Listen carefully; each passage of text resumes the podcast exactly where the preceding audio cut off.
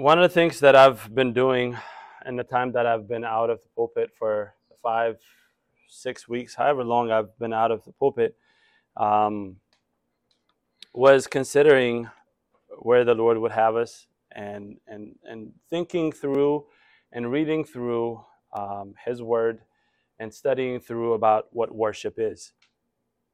And for the next several weeks, um, emphasis on several, we're going to go through a series which is not going to be exhaustive. We're not going to exhaust everything there is to know biblically about worship. But my intention is going to be to give us a framework of what biblical worship looks like. So we're going to go through the entire Bible. Um, and we're going to go through it fast. The, the, the way that I have it in my mind, I'm from the law, from the Torah for two weeks. What does the Torah teach us about worship? And then what is the prophets and what is the uh, writings? And then the gospels and the epistles. So about eight weeks, give or take. We're going to be in a series about what biblical worship is so that we can have a framework of what worship actually means beyond what we do every Sunday when we get together. Right? Um, and I think it's really important. I think it's really important to discuss about this topic um, because we have a kind of a warped understanding of what worship is. Well, we have a we might have a general notion of what worship is, but mo- if we're honest, it's mostly incomplete. And we don't necessarily know what exactly worship means. So, my goal in this series, and really in, in today, is to, to show you a, four main things, and that would be our outline. Um, that I want to show you from God's word that worship is a part of your makeup and we're going to look at Genesis 1. Um, secondly, I want to show you how God views worship as a priority. And I want to show you how your view of God affects how you worship God. And then lastly, I want to work through and show you how considering these three things, how all of these considerations would point to Christ ultimately and to the gospel. So we work through these things together. Um, but let's pray before we get into it. Heavenly Father, we come before you once again to ask for grace and mercy, to give us insight into your word, to convict us of the truth, to conform us into the image of your Son, Jesus Christ, by the power of your Spirit, who is at work as we hear your word being proclaimed. Father, I pray that you would use me as a faithful servant to proclaim your truth and your truth only and not my own ideas. So take over the rest of our time together for the sake of your Son, Jesus Christ. Amen. So, the most popular thinking that is really prevalent in the world right now is what we, philosophy wise, what we call secular humanism. That says humanity is capable of being moral and also fulfill their, his own desire, its own desire, without belief in any deity, without belief in any God, we can actually be our own moral compasses and we can actually be fulfilled in and of ourselves. So we're constantly reminded and taught to rely on ourselves.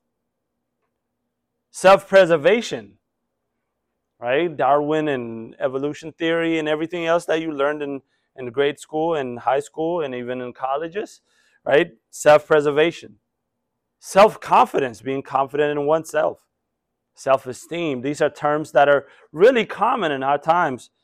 Self help books, self improvement.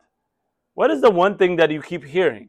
The word self keeps happening because we are inundated, we are infiltrated, even as Christians, by this idea of the self being at the center of the universe. Because at the end of the day, your identity is who yourself is.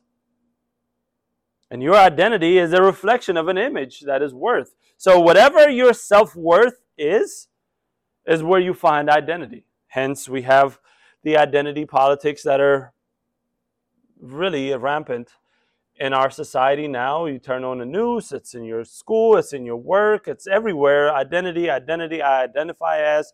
It's all about identity because we want to be self reliant and be autonomous. And the reason I'm bringing this up is because your identity and your worship are correlated. Because your identity is really how you reflect that image that is inside of you. And worship is the expression of the worth of something, expressing how much one thing means to you. So if your identity is at the core of who you are, and that's what you're expressing and that's what you're pursuing, worship is not far from that. So I want us to consider how worship and your identity are correlated, that your identity is actually a part of, uh, your worship is actually a part of your identity, the other way around. So for that, I want us to turn together and be ready, and that's why I kind of had them up um, to, to go and read these verses together. Genesis chapter 1, verses 26 and 27. Reads Then God said, Let us make man in our image according to our likeness, so that they will have dominion over the fish of the sea, and over the birds of the sky, and over the cattle, and over the, all, all the earth, and over every creeping thing that creeps on the earth.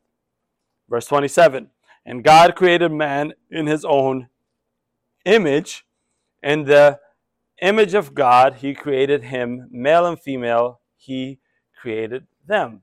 Did you notice how many times in these two verses the word image is in your Bible? We see image three times in two verses. And just for free, I'll give you a, a, Bible study tool. If something is repeated in a verse, if a word or an idea is repeated in, in a passage, it might be something that you might want to pick up on and, and pay attention to because God doesn't re- repeat himself for no reason. So when you look at how mankind was created, how we were shaped, how God brought mankind into existence, image bearing is at the center of it. To bear the image of God is at the heart of God creating mankind. We see this in Genesis chapter 9, verse 6. You don't have to turn there, but he, he tells he tells um, Noah as he's getting his covenant, whoever sheds man's blood by man by man's by man his blood shall be shed. Why? For in the image of God he made man. So there's value in the image of God that is in man to the point that if someone takes someone's life, that he will be held responsible for it. Because that image is at the heart of man's creation. So, at the core of our being, we are imaging creatures. Or another way to say that is we are image reflecting beings. We reflect the image of God at creation. That's how He made us. That's what this passage is telling us. And at any point in life, any human being throughout history has either reflected the image of the Creator, God, or the image of creation. But no one has never not reflected anything. You reflect an image because that is a part of your identity. You're either reflecting the image of the Creator or creation. You're either going to be like David in our scripture reading, as we saw in Psalm 8, verses 3 to 9, where David is contemplating how God created this whole universe and how big and vast is. And then he considers who man is. Who is man that you're mindful of him? Or the Son of Man that you would care for him. And then he goes on to say, You've made him a little lower than the angels, and you crown him with glory and majesty. You put all these creatures under his dominion. And he, he goes through this creation account in his mind. He contemplates. And look at how he finishes in verse 8. In verse 9. When he thinks of who he is at the core of how mankind was created, David says, O Yahweh our Lord, how majestic is your name in all the earth. He goes straight to worship. As he's reflecting the image of the Creator. So you're either reflecting God's image, who is the Creator, or you're reflecting the creation, like those that are mentioned in Romans chapter 1 and verse 18, who those that suppress the truth and unrighteousness. And then verse 22 and 23 in Romans 1 says, professing to be wise, by the way, this is exactly how, how they, they present it, right? backwards religion. God thing is, is like uh, they needed it back then, thousands of years ago, to make sense of the world. We have science, we have technology. We don't need it now. I mean, all the things that they struggled with back then, and they had to make sense of it, so they they had to use God, and we don't need it now because we're modern people. We're wiser than they were. So they're professing to be wise. Paul says they became fools and exchanged the glory of the incorruptible God. Notice what it says for an image in the likeness of corruptible man, secular humanism, and of birds, creation, and four footed animals, more creation, and crawling creatures. So they started reflecting that image. And they start worshiping science, philosophy, education, money, fame, fortune, other people like family members, kids, careers, jobs. Those things become what we reflect. And whatever we reflect, we worship. If we reflect the image of God, like David, we worship God. If we reflect ourselves, our self worth, our cars, our houses, our money, our bank accounts, our educational standing, then we reflect that and we worship those things.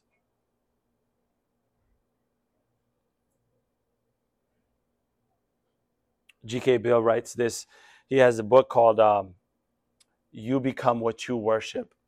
And it's a biblical theology of, of idolatry. That's the subtitle. He writes this in that book. What people revere, they resemble. What people revere, what people hold dear to their heart and they respect and they honor and they worship, they start looking like that thing because they're image bearers at heart. At the core of our creation, that's what we do. So whatever we re- we have high reverence for, we start being like that.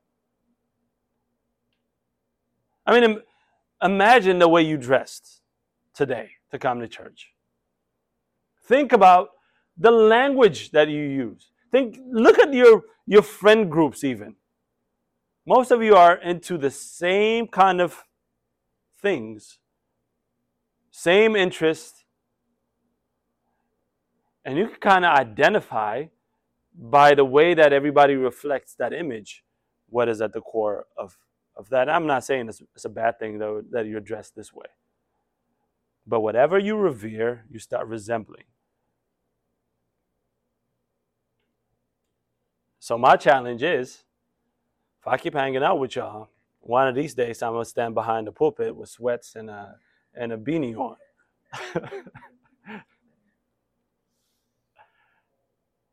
if this is true. Again, that's most of you got it. That's a good joke, I guess, for today. But he writes, What people revere, they resemble either for ruin or restoration. At your core, whose image do you reflect? The world's or God's? What or who do you show more worth to? Because at your core, at creation, at the core of your identity, worship is there. Because you are made to worship. Man is a worshiping creature. I don't know the last time you saw a bunch of cats get together and then everybody looking up at a pulpit for scripture to be read, or a bunch of dogs started praying, or you've never seen anything like that in any other creature except for man. Because man is made to reflect the image of God by worshiping Him. You are made to worship. That is a core of your identity. Now, people have taken it throughout history and made it to where false religions are abundant now. Even the people that say, I don't believe in anything, I'm an atheist, they, they are worshiping something as someone, which is themselves.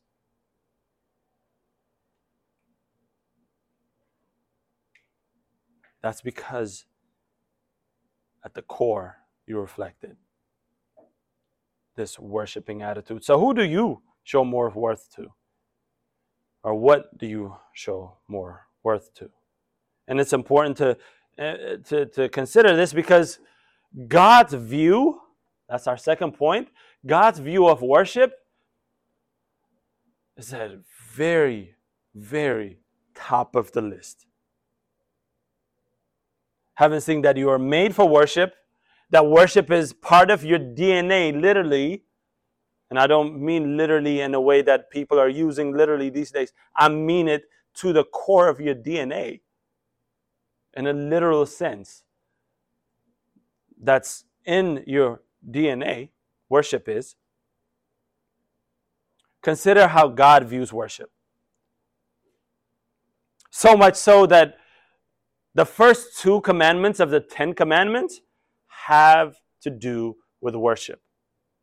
Turn with me to Exodus chapter 20, verses 3 through 6.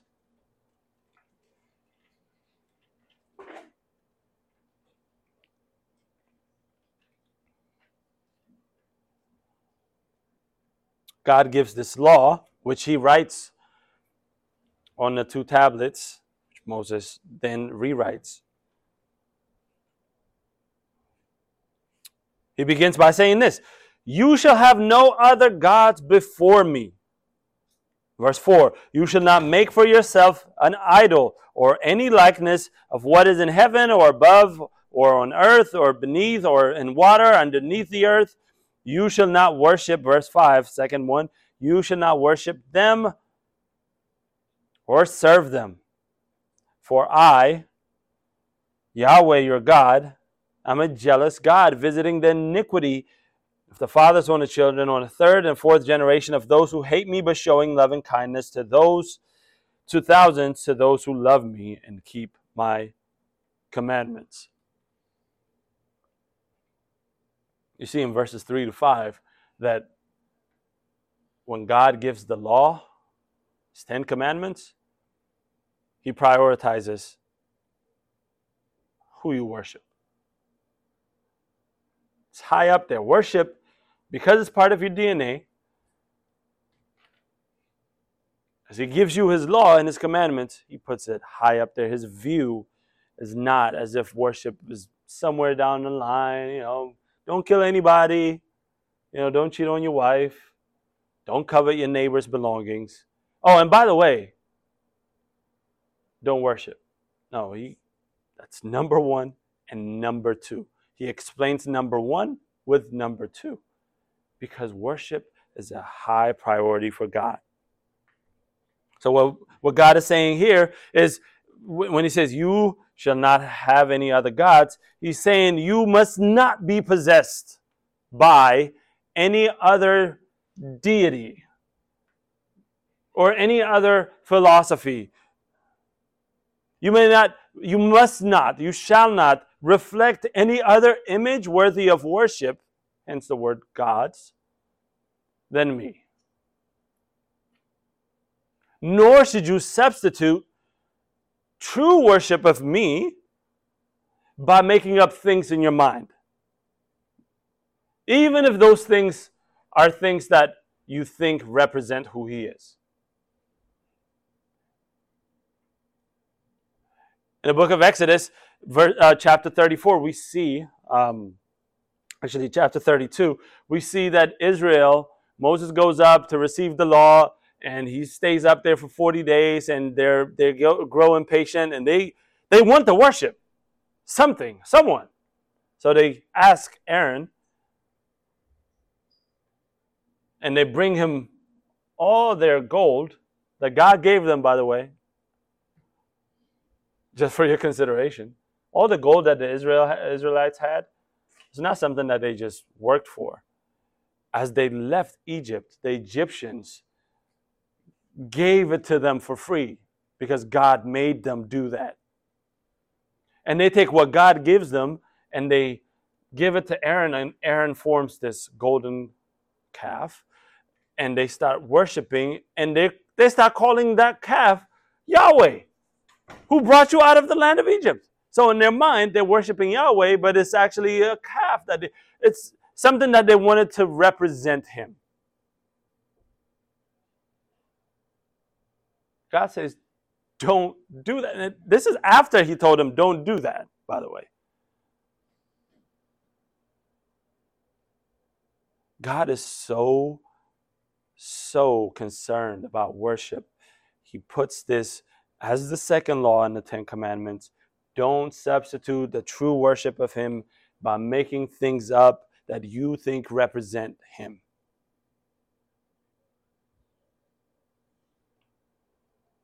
He takes glory and worship so seriously that he says, I am a jealous God. This is the reasoning behind it. Don't serve them, for I, Yahweh, I'm a jealous God. I am intolerant of disloyalty, being disloyal to me. I don't tolerate being disloyal. I'm jealous because I put my image in you, and then now you take your image and then you turn it around and give it to somebody else or make it reflect somebody else's image. No, this is my image. This, that's mine. So I don't tolerate that. I'm jealous in that way. Rightly so. He takes it seriously.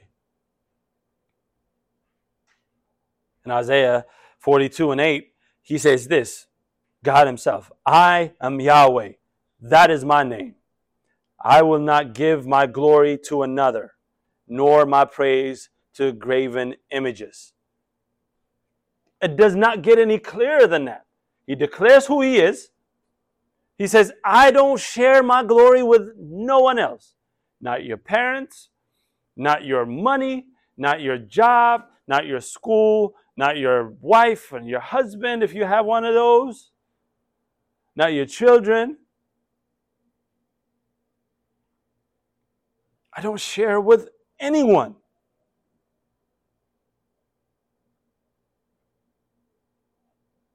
He is the only one to be praised and worshiped. He takes it seriously. He considers the way you reflect His image seriously.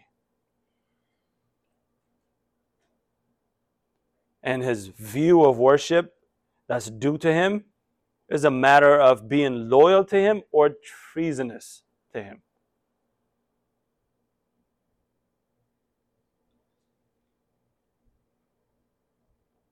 And if we've said enough, uh, if we've said uh, this about how God views worship, how do you view God? Because how you view God determines how you worship Him. Because in our time, what God has become is just a three letter word. That can mean anything you can kind of use your imaginations to define. If God is just a three letter word with a meaning that you can come up with and changes over time as you see fit, then that is idolatry and not worship. If God is anything else than his own self revelation in Scripture, then that worship is incomplete at best and idolatry at worst. That's why he continues to remind them, right? In Isaiah 42, verse 8, as we saw, he says, I am who I am. That's the meaning of the word Yahweh. That's his name. I am who I am. That's my name that I revealed to my people as as as Moses met him and and in the burning bush. He says that's who he is. And then he continues to remind us who his name is. And if we are not going to worship him uh, on his terms, according to how he has revealed himself in scripture, then I mean, best case scenario, I mean, if we're really just gullible and innocent, and I'm not saying anybody does it perfectly,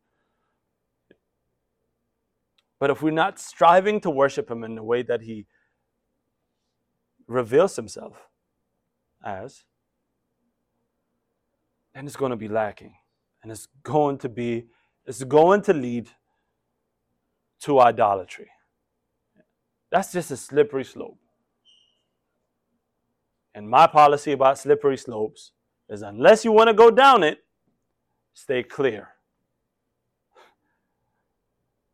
I mean, I got good balance. You know, I've been working out my core. You know, I can stand on the slippery slope. I'm, I'm all right. I can, I can hold on. Eventually, you will slip and you'll fall. You find yourself, and that's they have a weird way of doing that as well. So, the way you view God, who God is in your heart, in your mind, in your spirit, de- determines how you worship Him. For that, let's go and, and look and see how Isaiah saw God. A familiar passage, Isaiah chapter 6. If you'd go there with me, verses 1 through 5.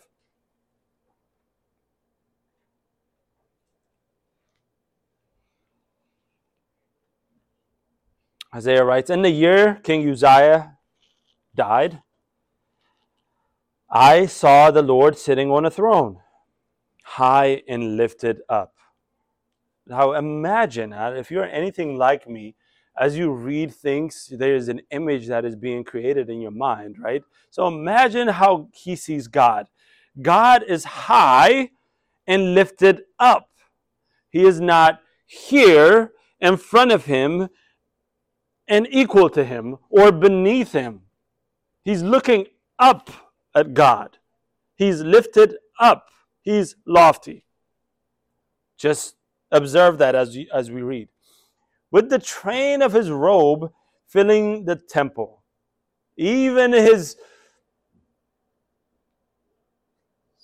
kind of whatever he leaves behind fills the entire temple.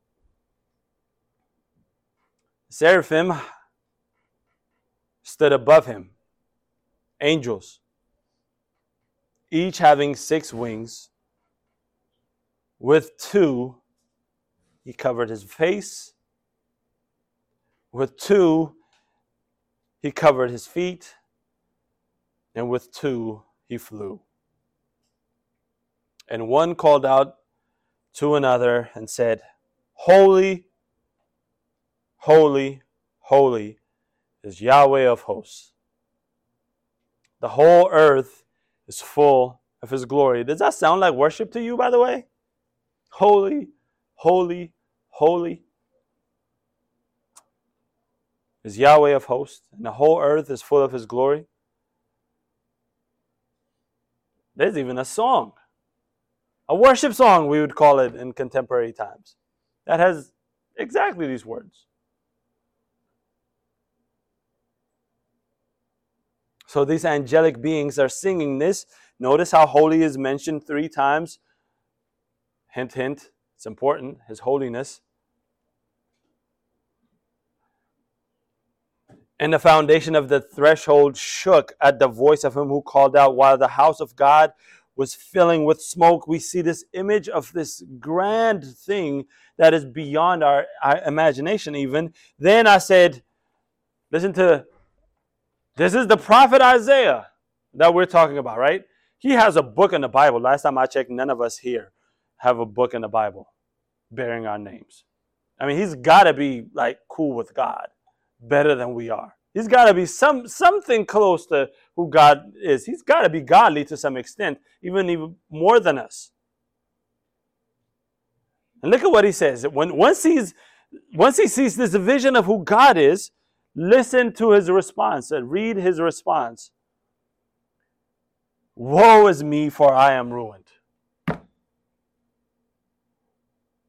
And Jency, and I'm dead. Right? Not in a funny way either.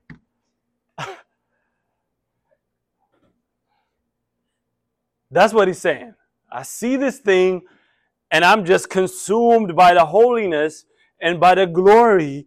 And he's so high and he's lifted up, and these angelic beings that don't have sin in them, even because these are holy angels, they're not like us because we are made a little lower than the angels, as we read earlier, right?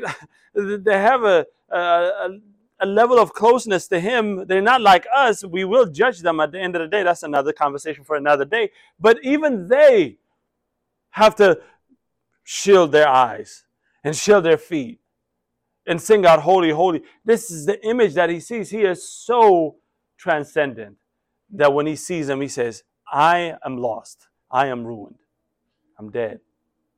Why? For I am a man of unclean lips and I live among the people of unclean lips. For my eyes have seen the King, Yahweh of hosts. This is essential. Because at the root of idolatry, at the root of worship, is the thought, of, actually, at, at the root of idolatry, is the thought of God as being less than what He is. Or other than what He is. So we need to know who He is. We need to see God high and lifted up. Is God big in your hearts and in your minds?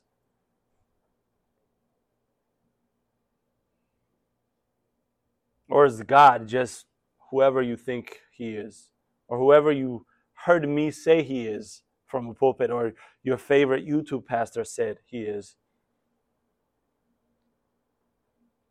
Have you encountered God the way that Isaiah saw him? By the way, it's not just Isaiah uh, that has, in the New Testament, we see Peter having a very similar experience.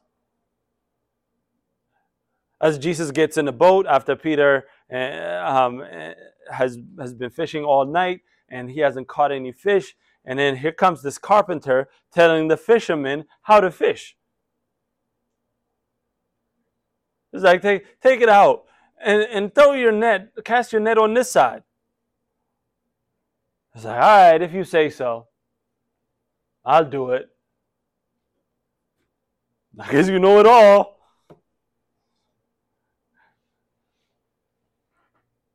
and then he throws it. All night they've been trying. These are experts in the field of fishing. All night, haven't caught one fish.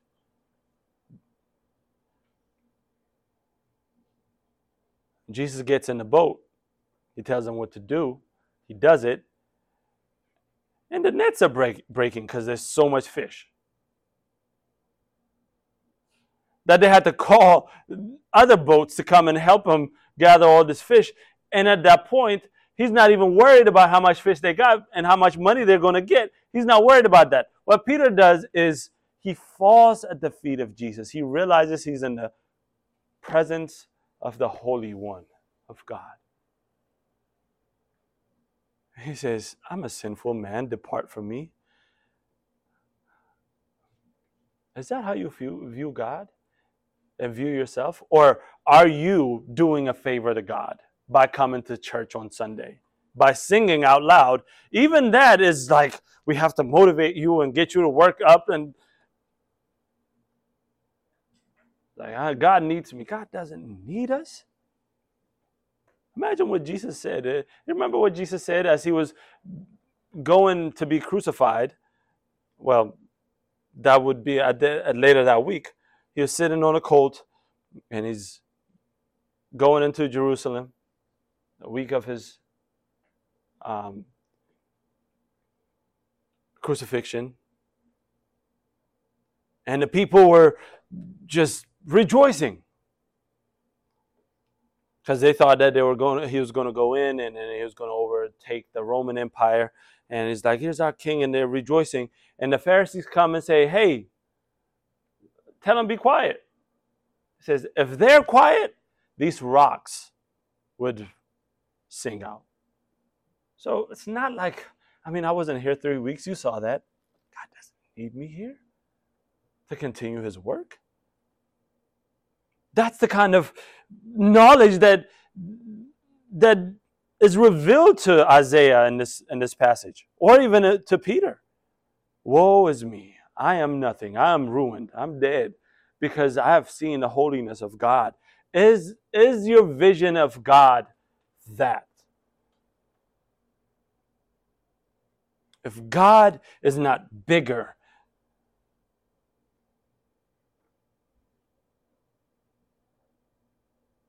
if God's glory is not the biggest thing in your mind when you think of God, if He is less than or other than what He revealed Himself in Scripture as, then we're back on that slippery slope again. So our view of God determines the way we worship Him. And God is not just a bigger and better version of our ourselves, some type of superhero, DC or uh, Marvel, whichever one tickles your fancy, right? He's not like a superhero. It's like who I want to become one day type of deal. He's otherly. That's what holy means. He's transcendent. The God of the Bible is completely and utterly, unimaginably even transcendent. He is unique. He's not like us. In Psalm 50, 21, which we'll see in a, in a few weeks in more depth, he, he tells Israel, who was idolatrous at the time, You thought that I was just like you?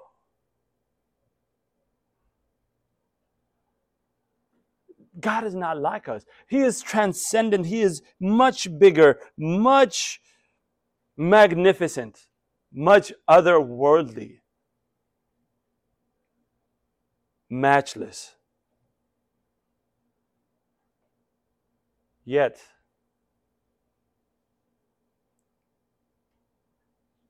He's not far from us. Yet he is not so removed in, in, in space and time. He, he, he actually condescends himself and he comes to us and he's even closer than our closest friend. And what happens to us mostly as Christians is familiarity breeds contempt, right? the more we get used to somebody, right? The more we hang out with somebody, the first time, you know, you're kind of like, okay, I don't know how to fill him out. I don't know who he is. And so I'm going to show him a level of respect or uh, our interaction is more, much more cordial. But the more we spend time to, and this is true for all of us, the more you spend time with somebody, the more you get so familiar, close with them, you start thinking, oh, okay, we cool. I can say anything and get away with it. And that's what Israel thought, by the way, in Psalm 50, verse 21. And he tells them, These things you have done, and I kept silent. Just because he didn't do anything, they're like, Oh, yeah, you know, he's not, he's not punishing us for putting like these high places for Baal and, and, and, and you know, we're intermarrying with others and we're, we're just constantly not worshiping him the way that he desired to be worshiped. And he's silent, so he must be cool with it. He's not killing us immediately. He's not doing that. And God says, You think I'm like you? I am not. You thought I was just like you? And the answer is obviously no. That's a rhetorical question. I will reprove you and state the case in order before your eyes. He will judge if we don't have the right. So don't let your familiarity with God make him come down to your level and think that he's one of us. The way we see God determines the way we worship him. We must worship God with fear and trembling, recognizing his holiness in the truest sense, and recognizing our sinfulness in the truest sense. If this is not a, your view of, of God, then it's incomplete at best again. And you're worshiping an idol at worst. And this high view of God that's what we strive to do. We want to have a high view of God.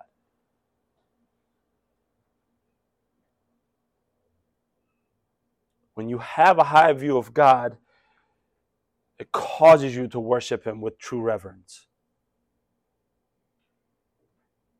You approach Him according to His terms and conditions, not yours. See, a, a lot of the problems that we're having in our lives today is because we want to approach God on our terms. Okay, God, here's my terms and conditions. This is what I want. This is what I don't want. This is what I need protection from. This is, can you do it for me? Then God just becomes a glorified genie in a bottle in the sky somewhere. You rub him the right way, he just pops out, do your bidding, and or some heavenly butler. Ring the bell, he's there. But a high view of God causes us to approach him on his terms. Because in order to have a high view of God, we need to have a scriptural view of God. If you don't have a scriptural view of God, and if your view of God is what your parents told you, or what you heard me preach or anybody behind the pulpit preach. And if you have not met God in His Word and you have not seen Him, it's going to be incomplete. And you're always going to try to meet God in His terms. And I can tell you how many times I have talked to people that have walked away from the faith because they said, I prayed to God to take this away from me, and He didn't, so I stopped believing in Him. Oh, you mean to tell me that you dictated the terms to the God of the universe, and then you thought that he was going to just not not on his own terms, but on your terms, meet you where you are? That's a warped thinking. And we need to be wary of that. And if we are honest about whose image we reflect most often, most often is not God's, the creators. What your daily lives look like, if you were to take inventory and be honest with that. If we are honest and, and, and true and how we consider the lofty way God views worship and how we reduce it to some kind of experience that arouses your emotion, that makes you happy, or that makes you feel some type of way on Sunday mornings. And if we're honest about how deficient our view of God is, we'll recognize that all of us are lacking. That's another Gen Z word, right? We are lacking. And it is imperative to turn to Christ and his worship. We need to get Christ's definition of true worship in this matter to fill that lack. We will be like Peter, we, we should be like Isaiah. And then who do we turn to? Because we can't do that perfectly at all times. I can't wake up and worship from the moment I wake up until the moment I fall asleep. Even sometimes in my dreams, I disobey God.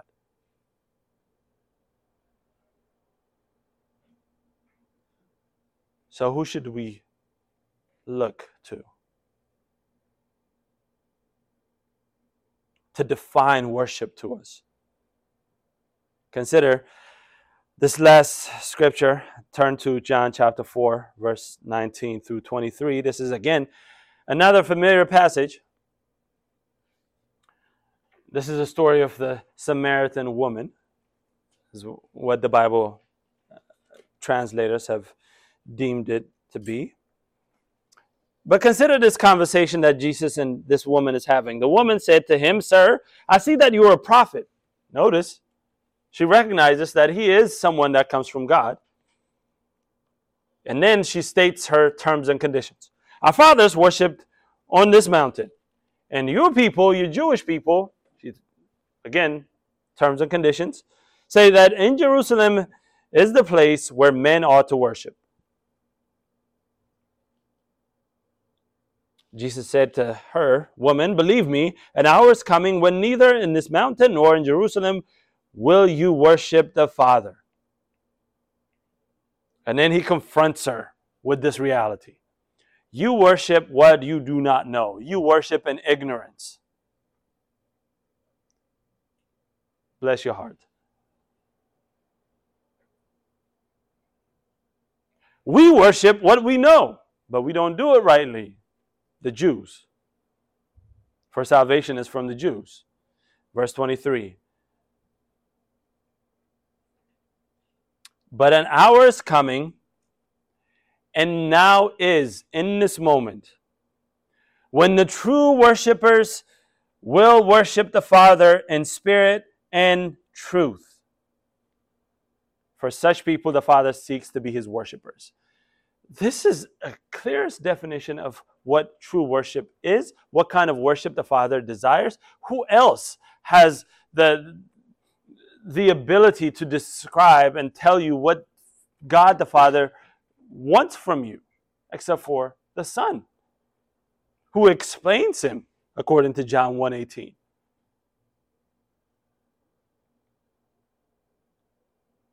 So consider your thoughts as we work through these first three points, right? Reasoning with yourself to justify that your worship is sufficient, kind of like the Samaritan woman. Maybe trying to harmonize your worship experience to stand vindicated before God and saying, "Nah, that's that's them, man. That's that's over them in that corner that don't pay attention when you're preaching." No, me, I'm here for. I'm all in. Consider those thoughts that were going through your mind. Maybe.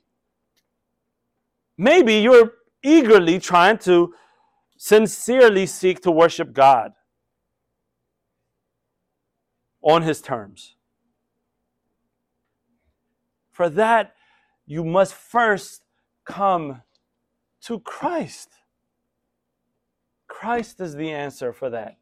If you want to know what God's terms is, you must first come to Christ.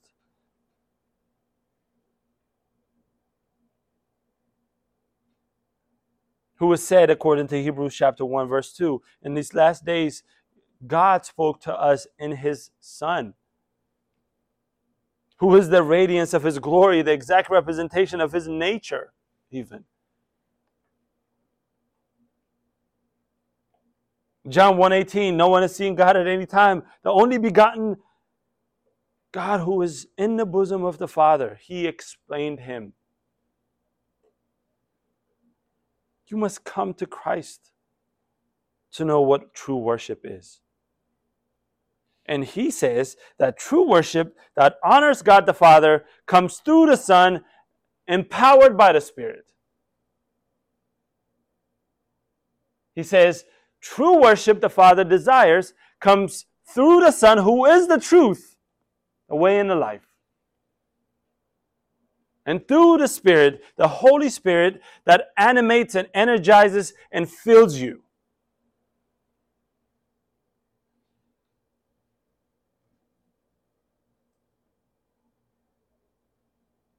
Worship that the Father would receive from us as worthy must come from the work of the Holy Spirit, not our imagination, as He, the Holy Spirit, transforms us to the image of Christ by His power and by His word, by His truth. That's the kind of worship. In other words, Christ centered, Holy Spirit empowered worship. Christ centered, Holy Spirit empowered expression of the worthiness of God is worship.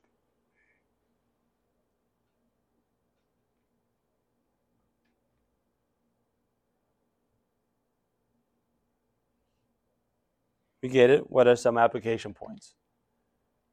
Based on the outline, I'm going to give you these quick four practical applications as we finish. What then should we do knowing this? Knowing that our DNA has worship written and encoded into it. Worship God with all that you are. Knowing that God holds worship at high regard, examine and rearrange where worship is in your life.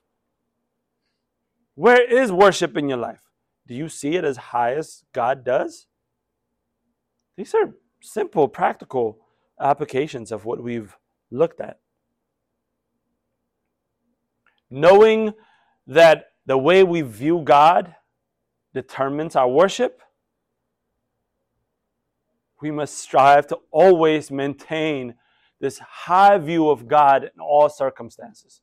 Are you struggling with sin?